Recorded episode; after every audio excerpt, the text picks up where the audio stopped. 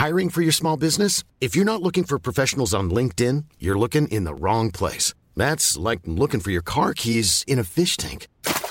LinkedIn helps you hire professionals you can't find anywhere else, even those who aren't actively searching for a new job but might be open to the perfect role. In a given month, over 70% of LinkedIn users don't even visit other leading job sites. So start looking in the right place. With LinkedIn, you can hire professionals like a professional. Post your free job on linkedin.com slash people today.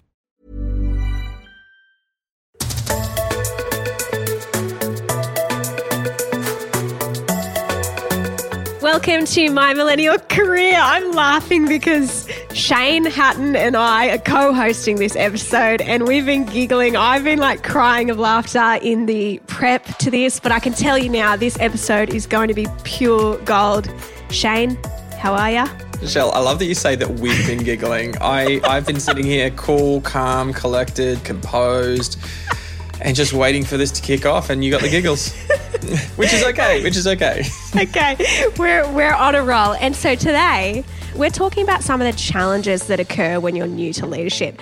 And most of our listeners know Shane, but if you don't know Shane, you need to get to know him, and you will on this episode. Shane is a speaker, author, and coach around all things leadership and culture, and he's just bloody brilliant. Let's do it.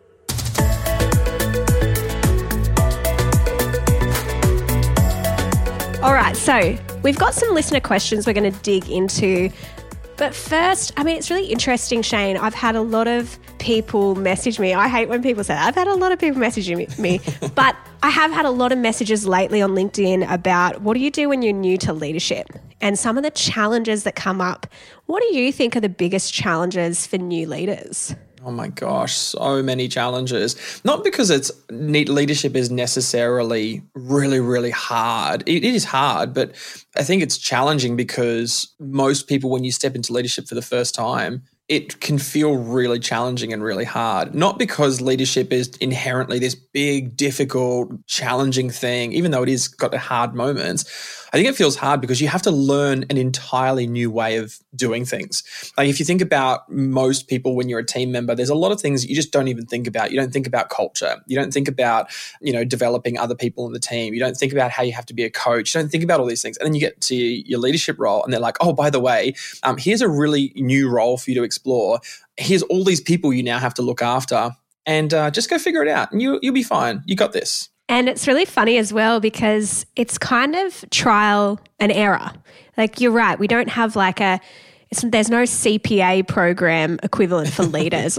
it's like sink or swim, and I think that does our new leaders a disservice because we're not just messing up an Excel spreadsheet, we're failing when it comes to people, and people remember. Yeah, I mean, everyone's got a everyone's got a story of a leader that they had, and they were like, they were the worst leader ever. Like one of my nightmares is, you know, waking up one day and thinking that someone's telling a story somewhere, and they were like, I had the worst leader ever, and his name was Shane, and this is all the things that he did wrong. I'm like, it keeps me up at night. But I mean, everyone's got experience of bad leadership, and it's not surprising, like because you you do you change so much about your role. Gallup did this research project, and they were looking at people who have the natural talent to manage and they found that one one in 10 people possess the natural talent to manage. And that's scary. But they found that two out of 10 people could develop the skills required to manage well if they had investment from their organization. But still, like if you look at those numbers, three out of 10 people leading effectively means that you're going to run into a lot of really bad leaders. You, how much does desire play into our ability to learn the skill of leadership because I'm a really big believer that leadership is a skill and it is a skill like anything that can be developed. And of course, some people are more naturally inclined uh, to be good at leadership, just like some people are more naturally athletic. And so, yep. what is it that you think? Like, does desire to learn have a big part to play, or, or when you describe those natural talents, is it some things we just really do need to have? Yeah, desire plays, has to play a part in it. Learning has to play a part in it. Like if we think about it, it feels so basic to come back to this, but like what is in is leadership when you think about it? Like it's one of the first questions I always get asked. They go, "Oh, so Shane, what's leadership?" I'm like, "Oh my gosh, what a huge question." And I turn to some of the leadership greats and, and look at their definitions, and most definitions typically come back to leadership is influence.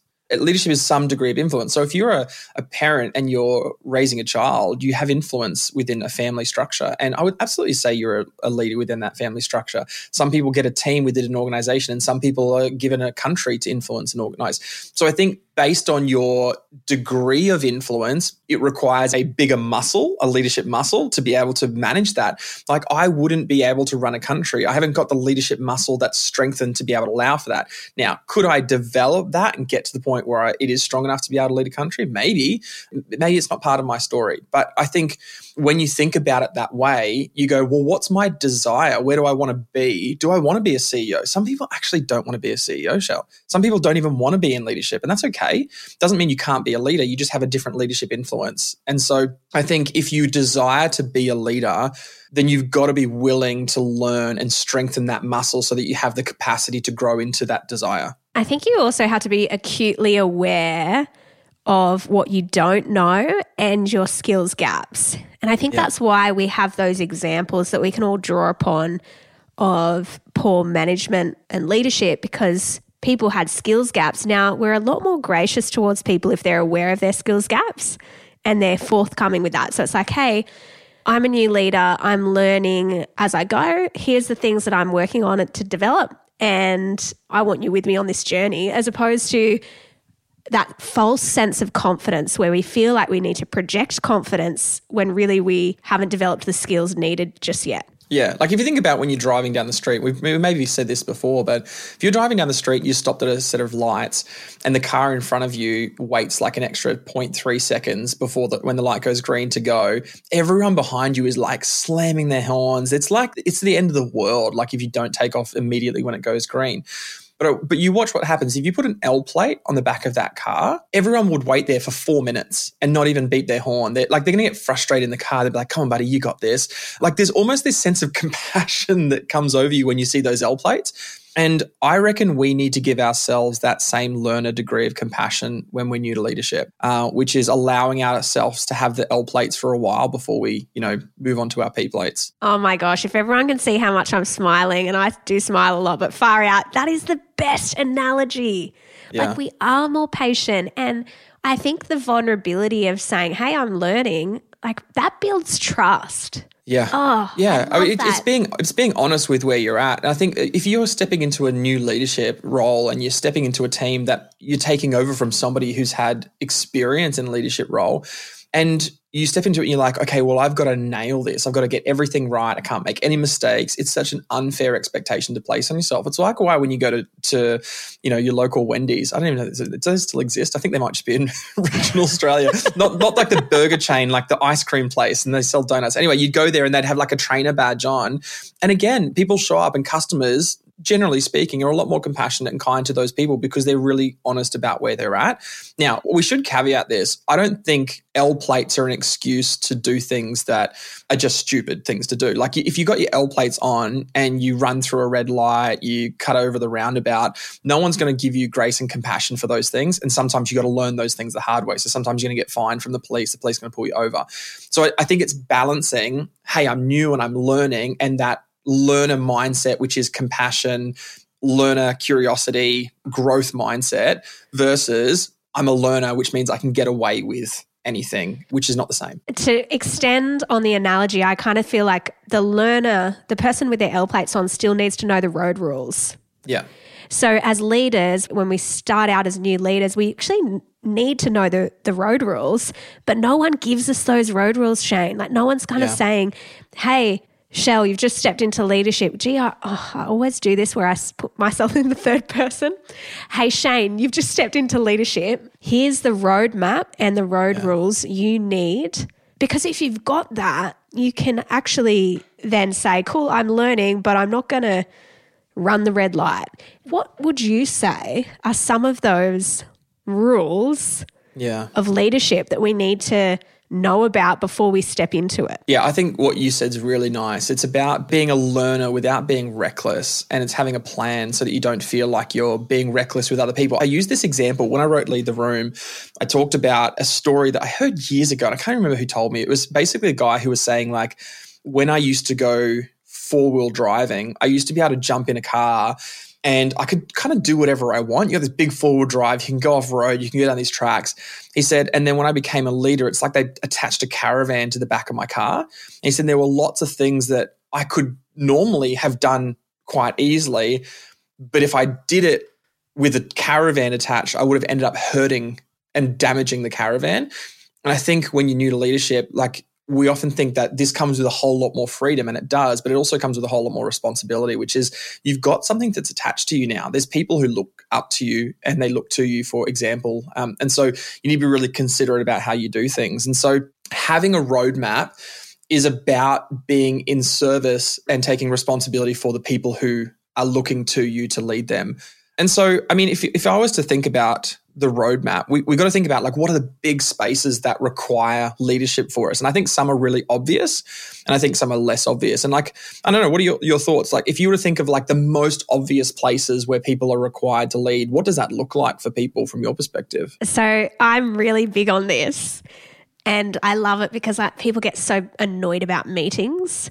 But for yeah. me, leadership happens in meetings. Yeah. Like, and if you hate meetings and you hate going to meetings and you hate leading meetings, please don't be a leader. Like, please yeah. just don't do that. Like, go do something else. But like, if you, I think Patrick Lencioni says it in most of his books. He talks about that leaders need to be the masters of meetings. And it's not about talking all the time. It's about facilitating the right conversations with a group of people. And so that might be hey, we need to run team meetings well. We need to stay on track. We need to take perspectives from diverse people. We need to not just hear from the talkers or the verbal processes, we need to facilitate the more introverted people getting a chance to speak up.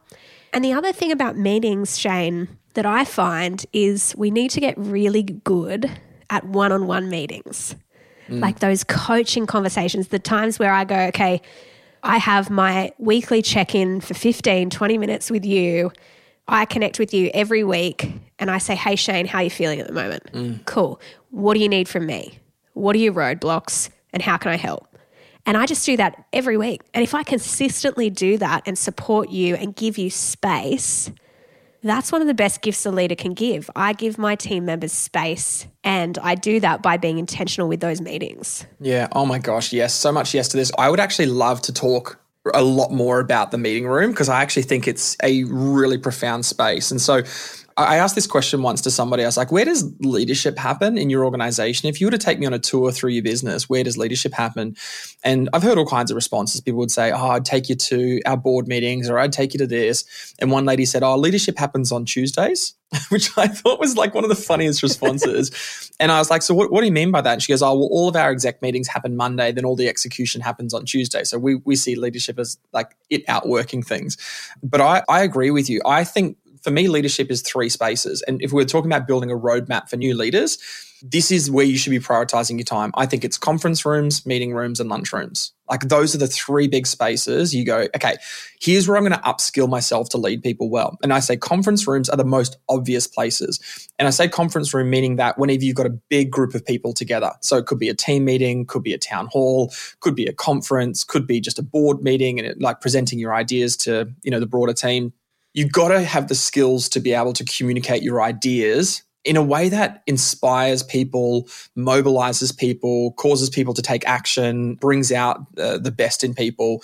It happens in meeting rooms, and that's the one I want to focus on. I reckon with you, um, which is all about those one-on-ones, those um, those group conversations, bringing the best out of the facilitated conversations, and then the last piece is, piece is lunch rooms, which is we've talked about maybe in the in our last uh, conversation together around culture, which is it, it's happening down the corridors and it's happening in these kind of intangible moments in the culture of our teams. And so let's not talk about conference rooms and lunch rooms because let's go let's go deeper on meeting rooms because I think that is like the core of where most of a leader spends their time, which would either be A, feeling like your door is a revolving door with people coming trying to dominate your time, or B, meeting overload and getting pulled into thousands of meetings. Um, did you ever feel like that when you were leading people? Do you ever feel like they had that bit of a revolving door? It's like you're gone from just working in a team and all of a sudden now everyone comes to you with every single problem they've got? yeah, absolutely. And I remember being most of my week would have been that whole, and I hate to say this, like back to back meetings. I hate when people are like, I'm in back to backs. And I'm like, what do you mean? Like, I visualize that very literally. And I just imagine a whole bunch of people standing back to back in a room. And I'm And like, there must be a more productive way we can do this.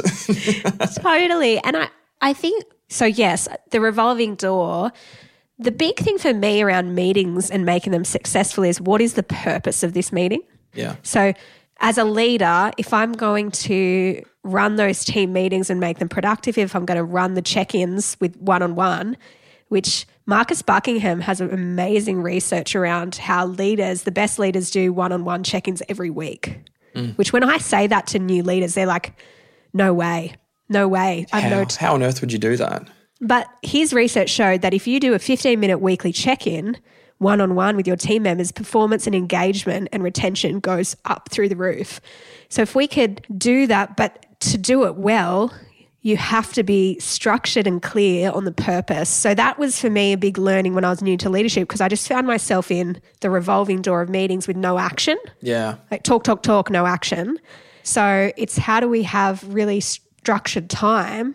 No, I'm not big on small talk. So it's like jump straight in, go deep really quick, and then get to the end. And it's like we're really clear on who's doing what from here. But what what are you, what about you? Like, what's your take? Yeah, I remember talking to a friend once who had just taken on his first leadership role, and I get, I said to him like, "How's it all going?" And he goes, "Ah, it would be really good if I wasn't." He said, "What did he say?" He said, "I could get a whole lot more done on my job if I wasn't constantly being in, interrupted by my team." and I was like, "Oh, buddy, I really hate to tell you this." But like when you took on that leadership role, that is now your job. Your people are your job. And so when I was saying before, when we step into leadership, we take on a new role. Mm. A lot of people don't realize that what you were doing before you stepped into leadership is not the same skill set that you need to develop in leadership. And I, I said to someone recently, like, your job as a leader is not to do things, your job is to develop people. And that is a really hard mindset shift. So if you were to say, like, we should be catching up once a week with our team, let's imagine you've got a, like, even just a relatively small team of five or six people. Let's imagine you just took 45 minutes with those people every week. Let's say you're going to block out an hour because you're not going to do anything with the remaining 15 minutes. It probably might go over, maybe it'll go short, but generally speaking, you need an hour per person. So that's that's like six hours out of your day. Take lunch out of there. That's a day a week of your time is just spent with your team. Imagine going from having a five day work week where you're doing all of the work to now having to do more than what your original job was because you now have the addition of a team, but having to do that within four days a week. Like, is it any wonder people feel like that's really, really tough? The question is, how do you get past that? Yeah, and I think the key is seeing that the role is different. Like Yeah. I'm it's like going from digital marketing manager to the accountant. If we saw leadership as a career change, I think people would approach it differently. Like Yeah. imagine if we sold it as, hey, you're stepping into leadership, this is a career change. Because don't you think that would like really change our perspective on it and go, cool, I'm not going to now be an accountant who manages a team of accountants. I'm going to be a leader. That's a whole new ball game. I'm not going to be running the management reports. I'm going to be leading a team to run the management reports. Yeah, I mean, if you if you think about like if you were to jump into a new career and you'd come out of you know marketing and you wanted to go into HR, you would go, oh my gosh, I've got to learn the skills required to be able to take on a HR role because th- it's not the same set of skills that's required in marketing. Same as a team member to people leader. So your your one on one system has to be a skill set you develop. Like you have to find a, a structure and a thing that's going to work for you. And I guess if we were to get really practical, I mean, what are some of your tips for those one on ones? So going, okay, if we're going to get the most out of these, a we've got to have make sure they're really intentionally locked into our calendar. But I mean, when you sit down with someone, what on earth do you talk through? How do you kind of make the most of those times together? I mean, you've got the best one-on-one questions, and we we need to bring those in because because I love them so much. For me, there is a few things. So I make sure that I'm prepared as the leader. So I've thought through before the meeting, what did they do really well this week, this month? What did they do that I think could have used improvement? So I want to make sure that every single one on one, that person is getting feedback, both positive and a development focused feedback. So, hey, Shane, this is what you did that was amazing. This is why. And I get really specific. So, like, here's the detail about how that was so good. And I, I just want to say thanks. And just the genuine positive feedback gives that person a huge lift. And then the one thing, there's a lot of great research around how employees want more feedback. Like employees want way more constructive feedback than they get. And so assume that your people that you lead are not getting enough feedback and that they want it. And so the way I'd frame it is here's what I noticed last month, last week. I reckon we can tweak this and get a better outcome.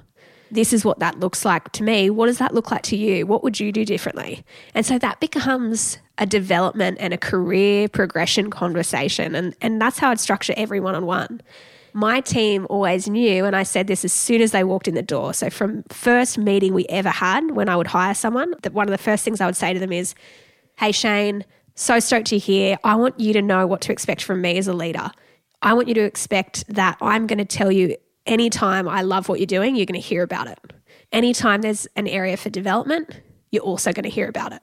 And so you're just building that trust from the outset. And then I ask them, what do you expect from me as a leader? And so I guess I say all that to go from the outset of employment. I want my team to know what it's going to be like working with me and what, what they need from me as a leader. And so every one on one is almost a replication of that. It's like a mini version. I like that. So what, what I like about your approach to it, Shell, and I think it's very aligned to the way I feel about this, is that your job in those one on ones is to not use it as a chance for you to just brain dump on your team. Because I think a lot of what happens is you you go, oh gosh, I've got all of this stuff to carry. Oh yeah, I've got a team, and so you go, let's schedule some one on ones, and you go blah to every team meeting, and it's just forty five minutes of you talking, and you walk away and you feel better, but your team feel worse. And so I think what you and I both believe about meeting room conversations is they're designed to help coach and develop your team so that their capacity increases, so that your job becomes easier, right? I, I use this phrase with my business manager, and, and we have this relationship, which is my job is to make your life better, your job is to make my life easier. And it's the same with a leader in a team. Like a leader of a team, you should be making the lives of your team members better. They should be going home at the end of the day feeling better when they get home from work, not feeling worse. And as a team member, your job is to make the life of your leader easier. And the way that you do that is you increase your capability to carry more and to do more. And the way that happens is through your leader being able to coach you well. Uh, I just love that so much. I'm interested to know because one of the big challenges I see for leaders is, especially new leaders, it's this thing that happens, Shane, where they come in and they staff member, let's say I report to you. I've got a challenge in my work. So I've got this problem over here with a customer. I come to you and I'm like, Shane, there's this huge problem happening. I don't know how to deal with it. Can you fix it? And I kind of try to hand it to you as the leader. But one of the things that I think most leaders don't know how to do is how do they coach their staff members to fix the problems themselves rather than taking on the problems and solving it for them? Yeah. I reckon if we're really honest about it, and even people who are listening to this, if you're really honest, it feels really good to be needed. like if someone comes to you and says, Hey, Shane, or hey, Shell, I've got this problem, and you are so good at dealing with this problem. Could you help me with this one? You go, oh, okay. like, it, like you may not say it out loud, but you go, okay, I can help you with that. And you look at your calendar and you look at your schedule as a leader and you go, I do not have time for this. But you say, yeah, of course, because it feels really good.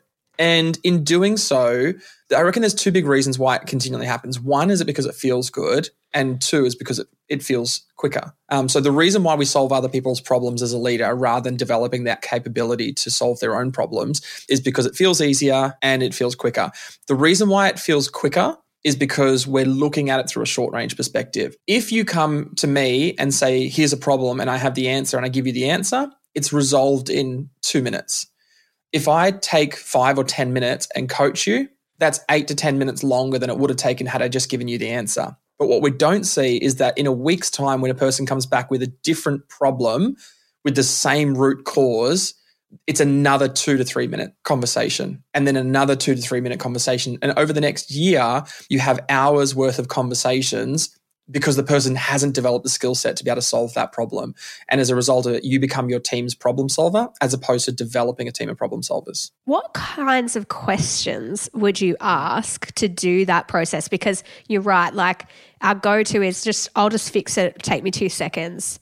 But often we don't know how to coach someone else. So, what things do you ask to get them to start to develop that skill or capability? Yeah. So, I think about every conversation passes through four domains. if you want to lead the conversation to help them develop their problem solving capability.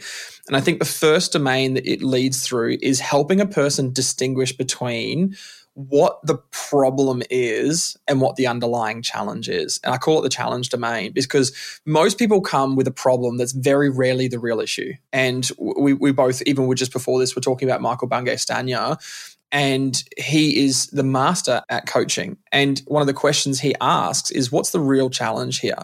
And the reason why that question is so profound is because nine times out of 10, the thing that people bring to you is not the real thing. It's the presenting thing. It's the presenting problem.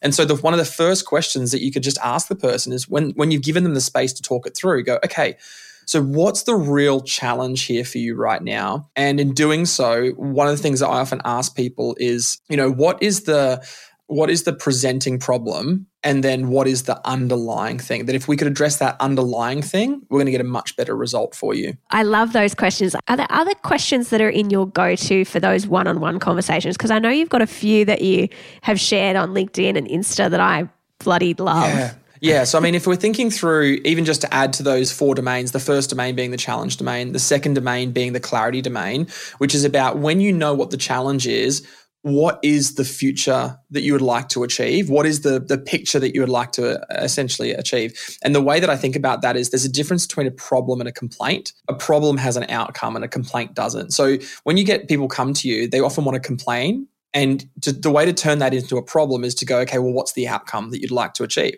And they go, if they don't have one, well, like, that's just a complaint. And so once we can get really clear on the, the problem that we're solving and the outcome we'd like to achieve, we can then workshop together what choices that you can make or what, you know, uh, what decisions you can make to help achieve that outcome and then ultimately commit to that outcome and moving forward. So if you think about these domains as, you know, challenges, challenge, clarity, choice, and commitment, think of all the questions that would sit within that domain. So for the challenge, you go, okay, so what's the real challenge here? Or, you know, what's really at the core of this? Or what's the root cause of this? Clarity. You know what would you like to achieve? What would you like to look different? Imagine the perfect scenario you achieve your goals. What, what would that look like? Choices. What could you do about that? What have you tried? What else could you try?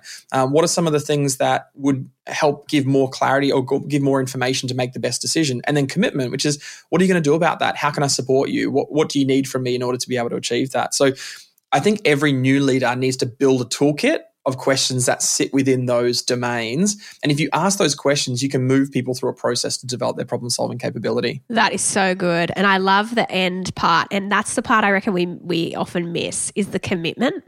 So I think as new leaders, we don't want to feel like we're micromanaging because if we've experienced a micromanager, we tend to swing the opposite direction. And we're like, no, I cannot get into that level of detail. I don't want to like overstep.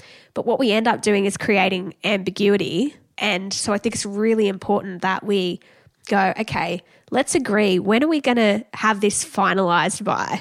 When are we yeah. going to get a decision here? Or when, and set a date, like be clear, be measurable, make that outcome measurable.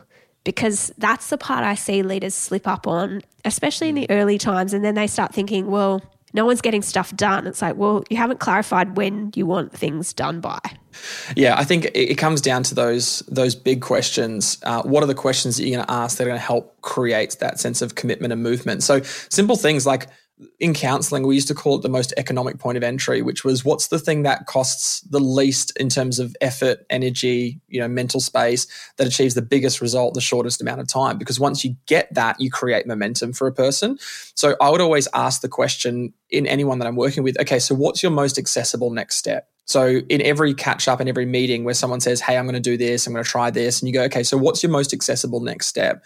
And they go, well, it's this. And if you as a leader have had experience, you go, that's too much of a leap to get from here to here. Like imagine you sit with someone and they go, you know, what's your most accessible next step? And they go, um, I am going to exceed our targets by 30%. And you're like, whoa, like there is about 600 steps between that outcome and that step. So what are you going to do right now?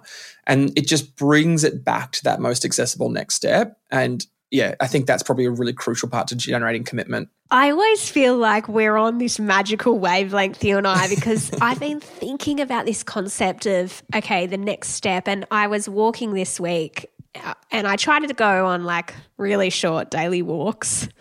After I dropped the kids at daycare. And I, I was remembering back to like when I used to do like park run, which was a very short stint of my life, I should say, and running like the 5Ks. And I used to look at the paces. Like, you know, the people yeah. that would have the pace and they would say, okay, well, if you're trying to run a seven minute kilometer, here's the pace person for that. Or if you're trying to run a five minute kilometer, here's the pacer. And I kind of think that as a leader, as a new leader, we often need to see ourselves as the pace setter. Mm. Like, and I think often our employees can feel like the pace we're setting is unreasonable because we kind of think, I need to get my team to here as fast as possible. But if we think about it as more of a long game and we go, if we can over time gently increase the pace, and I don't mean like get more work done with less, I mean, how do I help this employee grow in their capacity? How do I help them grow in their skills? And I want to take them on that journey, not to go from, okay, now you need to exceed the results by 30%. How can we just increase this by 20 seconds a kilometer. Mm. You know, like it's like, and that could be huge. I'm not a runner. I don't know. All the runners are going, Are you kidding me? 20 seconds per kilometer. yeah, they're like, That is 50%. I've got no idea. But do you know what I mean? Like, it's like, how do you, as a leader, see yourself as someone who's bringing people you're just that little bit further ahead. You're not miles ahead, and you're gently encouraging them to grow. Yeah. Does that resonate with you, or am I just like over here just thinking of metaphors?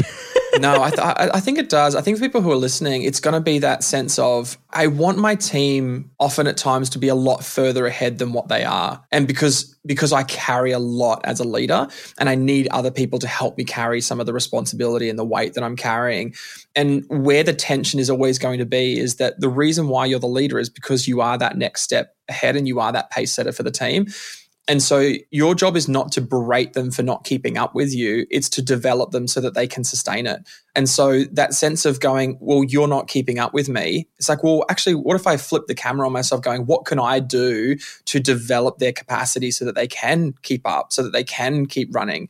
And there's, and I think, again, coaching by asking questions is the way that we do this. We teach people how to solve their problems. I think one of the, the most generous things you can do and the kindest things you can do for another person on your team is allow them the freedom to explore how they could solve their own problems. And I'll give you an example. I was talking to someone and she said, I, I, I said this to someone on my team, I want to know what you think we should do. And he said to her, well, that's why you get paid to be the leader. Like, that's not my job to figure it out. It's your job. And her response was so nice. She said, I could give you the answer right now, and it would probably be a good answer. But I've got belief in you that you've got the capacity to solve this problem. And I'm genuinely curious about how you'd go about doing that. And I think this is an opportunity for you to grow and develop. And I would love to know what you think. And he's basically said, I don't want to give you my answer because that's your job. And he left. And he came back about an hour later. He's like, you know what? I've been thinking about it. And I, I realized that you want what's best for me. And this is what I think we should do. And she said, I think it's a fantastic idea. Let's do it. And it, the confidence lift that came from feeling like, oh, someone believed in me that I've got the capacity to do this. It's just such a generous gift. I love that approach because sometimes I think what happens in coaching conversations, we can feel like we're being condescending or patronizing because we feel like you know when you envision a teacher withholding the answers from the students like yeah. i know the answer but i'm just going to let you fumble around until you can figure it out whereas yeah. that approach in how she described i've got an idea it's probably a good answer but i want to know what you think because i think if we do this together the outcome will be better yeah or even just that sense of just because my answer is is a good answer doesn't mean it's the best answer and it's that also that sense of humility as a leader to go, you know what? Even though it's tempting to give you my advice right now, I'm giving you my advice, but it might not be the best way we can do this. And if I give it to you, I lose any opportunity for us to potentially do it better. Yeah, so good. That's so helpful. I love what we've talked about. We've talked about this idea of as new leaders, we need to master the meeting room.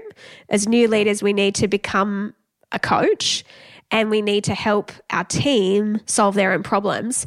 We're going to go to a quick break. And when we come back, I want to ask you about how we build confidence, because I think this is a real challenge for new leaders. If you want to grow in your career, I just wanted to remind you about our book, Sort Your Career Out and Make More Money. Glenn James and I have written this book to help you with any kind of career crisis, but also those things that you want, like getting a promotion, making more money, moving into a leadership role or if it's time to quit your job. You can find our book wherever you get good books from, or you can listen on the audiobook, Sort Your Career Out and Make More Money. Now let's get back to the show.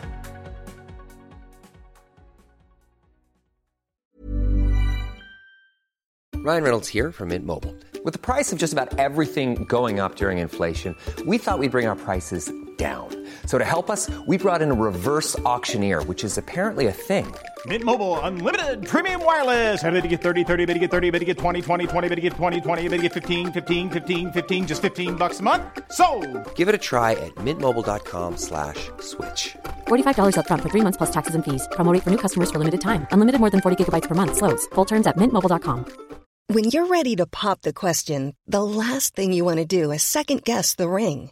At Bluenile.com, you can design a one of a kind ring with the ease and convenience of shopping online. Choose your diamond and setting. When you find the one, you'll get it delivered right to your door. Go to Bluenile.com and use promo code LISTEN to get $50 off your purchase of $500 or more. That's code LISTEN at Bluenile.com for $50 off your purchase.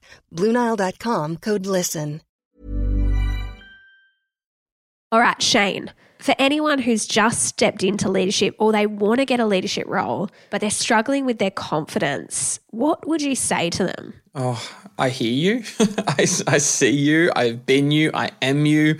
All of those things. I think one of the challenges of stepping into new leaders and new leadership role is that you just don't you don't feel like a leader immediately. We often think that when I get the title, I'll get the feeling as though the title will just automatically produce within us this confidence that we are the leader.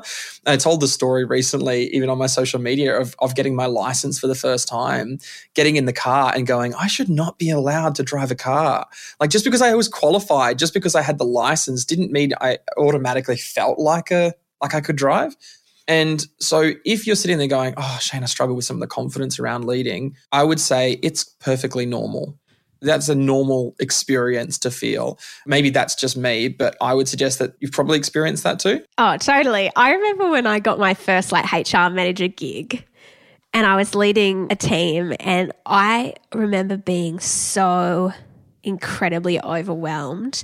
Mm-hmm. And for the first 6 months of that gig, I remember going home and I would say to Sam, my now husband, absolutely stuffed this up. They've chosen the wrong person. I don't know why they've put me in. Every single person in this business has their master's qualification at a minimum.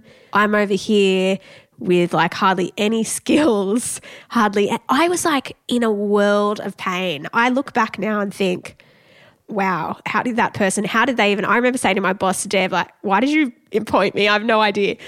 But one of the things that I think is awesome and the underrated thing about lack of confidence. Now, this may be wrong scientifically, but just go with me for a sec. There's something when you feel that sense of imposter syndrome that kicks in of going, you know what? Maybe I'm not that qualified, or maybe I don't know what I'm doing. But I think the best leaders are the people who have the humility to go, I need to learn. Like, I absolutely need to learn. I have a really strong desire to learn. I don't have this all figured out. I think the worst leaders are the people who walk in, they're overly confident and they aren't aware of their blind spots, they aren't aware of their skills gaps. And those people, I think, are more at risk of poor leadership than the ones that are unconfident but have the humility to go, okay, I need to really kick up a notch on my learning. Like, I need to focus all my attention on building skills, developing, because these people that I'm leading deserve to have a leader who's learning. I like that you you've kind of used this language of like using that lack of confidence to propel us rather than withhold us because uh, if you think about you know that lack of confidence it, it is easy to go one of two ways which is to say i don't feel very confident and therefore i show up and do the things that a not very confident person would do and it almost becomes a self-fulfilling prophecy and i've used this example recently as well which is if i show up and go i'm not i'm not confident i shouldn't be here i don't belong here i'm not a good leader What do you do when you get into the meeting room? You go, I'm not going to engage, I'm not going to be part of this conversation. I shouldn't be doing any of this. And everyone sits in the room going, oh, they didn't really, they didn't bring much to that conversation. They're pretty quiet, didn't contribute much. And then they build this perception of you, which was never the perception they had in the first place. Because the reason you were in that meeting is because they believed in you. And so it can be something gets in the way. Or a lack of confidence can be this this kind of self-propelling moment where you go, you know, I'm going to I'm going to do something about this. I'm going to make sure that I invest in my growth and my development. And I think what you're talking on is this concept. I think it was from Nassim Nicholas. I think is I'm not maybe pronouncing the name wrong. And Nassim Nicholas Taleb, who who talks of this concept of anti-fragile. Anti-fragile, yeah, yeah, yeah. Which I think is fantastic. And for those who haven't heard it, it's this idea about there are certain things that gain from disorder, and uh, one of those is that when we realize there's something we don't know, it's kind of broken it breaks something and then we get to go and learn and it becomes strengthened as a result of that as opposed to like a glass which is just fragile it breaks and it's broken and it, you can't use it. So i think if you can go into this perspective which is my lack of confidence is going to propel me towards learning which is actually going to strengthen me you can almost use that lack of confidence as a bit of a boost to to your leadership. One of the things that you do really well in your training around lead the room and communication is, I guess, helping people build their confidence. And I, I want to know because this idea when we're new to leadership of speaking up and like contributing in those contexts, like you mentioned, if someone sits back in the meeting and they don't engage, sometimes out of fear, we go silent. And what can we do if you're feeling like I get nervous and then I just go quiet or I, I don't feel able to speak up. What advice would you have for them? Yeah. So, one of the things I talk about, I do this kind of work developing remarkable leaders. And it, it sounds so funny when you say remarkable, because what I mean by remarkable is at the start of this conversation, we said, You ever had that leader that you're like, oh, they were just the worst leader ever. The inverse of that is, do you ever have that leader that is that one that just stands out as like having the best leader ever? And that's the kind of like people that I want to develop, the leaders that I want to develop in the work that I do. That's, that's my goal is to multiply impact on the planet by developing those kinds of leaders. And so, one of the things we talk about is to navigate this journey to people leadership, you've got to build three sets of systems. And I think I call them belief systems, support systems, and performance systems. The belief systems underpin your support systems and performance systems. Support systems is all about building your network and making sure that you've got the people around you, the team around you to get your job done performance systems is all about having a framework I believe is conference room, meeting room, lunchroom that shows you how to be a good leader. But Shell, I think the thing that underpins all of this is your belief systems, which is what do I believe about myself? What do I believe about leadership? And within that, there's this one key concept which I talk about, which is being able to challenge your own thoughts and lead your own brain. When we struggle with confidence, we struggle with these competing, intrusive, and unhelpful thought processes. For example, I don't belong here. I shouldn't be here. I've got nothing to say. If I speak up, then this will happen. And if we can't be A, aware of our internal thoughts, and B, challenge our internal thoughts, we will be slaves to our own thinking and we, it will show up in a very public way in our leadership role. So I would say, first and foremost, you've got to be able to challenge your own thoughts. How do you do that? Oh, it's it's hard because really we start stepping into that kind of cognitive restructuring and that kind of cognitive behavioral therapy. But if we were to draw it back to a very simple solution, you got to recognize that our brain has a set of automatic thoughts. Someone I heard them call the, the automatic negative thoughts. They call them little ants, and they were like, you got to see them as little ants crossing across your brain. And the automatic negative thoughts are things that we can't control. They are the things that pop into our brain. You ever had that thought and it's like, where on earth did that come from? I didn't think that consciously, but it was just there. It's your primary response to certain situations. And then there's what we call a secondary response, which is what we think about what we immediately think. And that can almost either exacerbate that initial thought or it can it can undermine that thought. So for example, if I say, if I had this immediate thought, oh, I don't belong in this meeting, I shouldn't be here, I'm not a very good leader, immediate thought, automatic negative thought. So we've got to recognize that and then choose our secondary thought, which is how do I respond to that? Which is maybe I'm not the smartest person in the room, but it doesn't mean I don't belong in this room. Maybe I don't have all the answers to all the questions, but I have a unique perspective that I can bring. And you start to give yourself a more helpful second thought, which is going to reframe that first automatic thought. And if you sit with that for a moment, the more reframed thought is going to be much more helpful to you than sitting in and spiraling on that automatic thought. One of my ways of responding to those negative self talk or the intrusive thoughts has been I might not know it, but I can learn it. And just kind of saying that on repeat, like of going, that. especially in starting my business the last year. So I just got to one year, Shane, in my business. Well done. Happy birthday. I- happy birthday to Happy me, birthday. to my Business business. yeah. and I remember at the beginning just feeling so overwhelmed. And I think this is what it's like when we start in, in a leadership role. We feel so overwhelmed by all the things we don't know that we start going into that self doubt. We have a lot of those intrusive thoughts, the automatic negative thoughts. And so for me, it's been, I might not know it, but I can learn it. And I do genuinely have a deep belief that I can learn stuff. Like I just know that that's who I am. And I think for you listening right now, if you're new to leadership, trust your ability to learn stuff. Like you have learned so much in your career. Take that, repeat it, call it an affirmation, call it whatever. I don't care. I don't call it an affirmation because I always get like little like, oh, about it. but there's something powerful in the what we actually speak to ourselves in those moments. Yeah. One of the, the things that I always remind people of is that I I was in this interview once and someone said, You've got to think about your thoughts and you've got to think about them like clothes on a clothesline. You've got to take the clothes out and you've got to hang them up, take a step back and look at all of them, which is just about their way of saying raising awareness and elevating awareness. And then he said, And then you've got to ask yourself, Is that true or not? And I don't know that that's the most helpful way of looking at it. And here's why I reckon taking a step back and looking at your thoughts and asking, is that true or not, is challenging because sometimes it is true. Sometimes you walk into a room and you go, your immediate thought is, you are the dumbest person in this room. And sometimes it's true. Like really, when you think about it, like if like I've been in some rooms, Shell, and I'm in many rooms where I go, I am the dumbest person in this room, and it's probably very true. And so I don't think that truth is always helpful because sometimes it's our version of truth or it's a truth for a time. Like if you look at science and how science has evolved, we thought it was true one point, and then all of a sudden we pr- disproved it, so it's not true anymore. So I think truth is not always the best way to manage our thoughts. I think there's three things is number 1, is it helpful? Like is it helpful for me to sit on this belief going I'm the dumbest person in this room, Shane?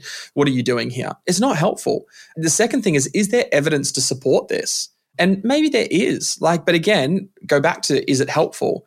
And is it logical? Like, does it make logical sense? Sometimes you're like, if I get up there and do a do a bad job, I'm going to lose my job. It's not very logical. I mean, there's a possibility that there's an element of truth in it, but it's not very logical. So I always just say your most helpful thing is to ask, is this a helpful thought to hold? And if it's not, how do I reframe it? And your learner mindset is the best way to reframe that. Is it helpful? Yeah. Is it serving me? Yeah. Like, is that thought serving me? Is it helping me? Because no, if your internal narrative as you're sitting in that meeting room is, I have nothing to contribute, I have no value to add, well, yeah, it becomes the self fulfilling prophecy. Shane, so good. Can we just, I just want to take a second. Now, we had all these listener questions, so we're going to have to, we might even just do this as a part one and a part two. But I want to just let people know because every time I talk to you, every single time I learn so much. You have been a coach to me in my business. You have been someone who's helped me grow everything that I've done. And people love working with you. And at the moment, I just want to say it because you will not do this yourself, but I need to say, everyone, Shane's program, Remarkable Leaders, is open for expressions of interest. This is a coaching program for new leaders, for experienced leaders, for anyone who wants to be the learner and become a leader people want to follow. How do people find out more about that? Because I just cannot say enough. Everyone needs to do this program. Shell, that's super generous. Thank you. I'm sitting here squirming on the other side of this um, this podcast chat, so I, I appreciate it. Like this is the thing. I think often leadership can feel really lonely. We don't really know who to turn to. We don't know where to go to kind of find that roadmap for leadership. And so that's part of the reason why I, I've got this Remarkable Leaders program is to walk you through those three things of how do I set up my belief system so I can deal with some of the confidence issues. How do I set up my support system so I can tap into network and find people who are doing the leadership journey with me? And how do I develop my performance system so I identify the key areas that I need to upskill myself to be able to to tackle leadership and, and what's required of me in leadership? And so, yeah, check out the website at shanemhatton.com forward slash remarkable leaders. And uh, would love to hear from you if you'd love to be part of that. Yeah, seriously. Get on there. Do not delay. Get on the link. It's in the show notes. Express your interest because it is going to be. I just think this is the course that people need to do in order to step into that confidence, to own the role, and to create the impact they want to make as a leader. Jump on, do it. We're going to come back with a part two on this because we're going to hit the listener questions that we said we would. Shane, as always, you are bloody brilliant. Such a delight. Such a delight. We'll, we'll Okay. be back soon. We'll be back soon. And hey, as always, if you enjoyed this episode, give us a five star rating and review. Thanks heaps for hanging out. Bye.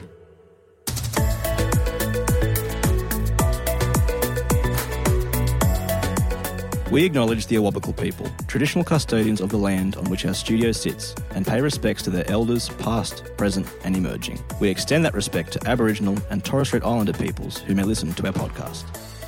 We love learning how to do all things well, which is why we have a bunch of different podcasts on a variety of topics. So go and check out My Millennial Investor, My Millennial Money Professional, My Millennial Property, My Millennial Money, and My Millennial Daily.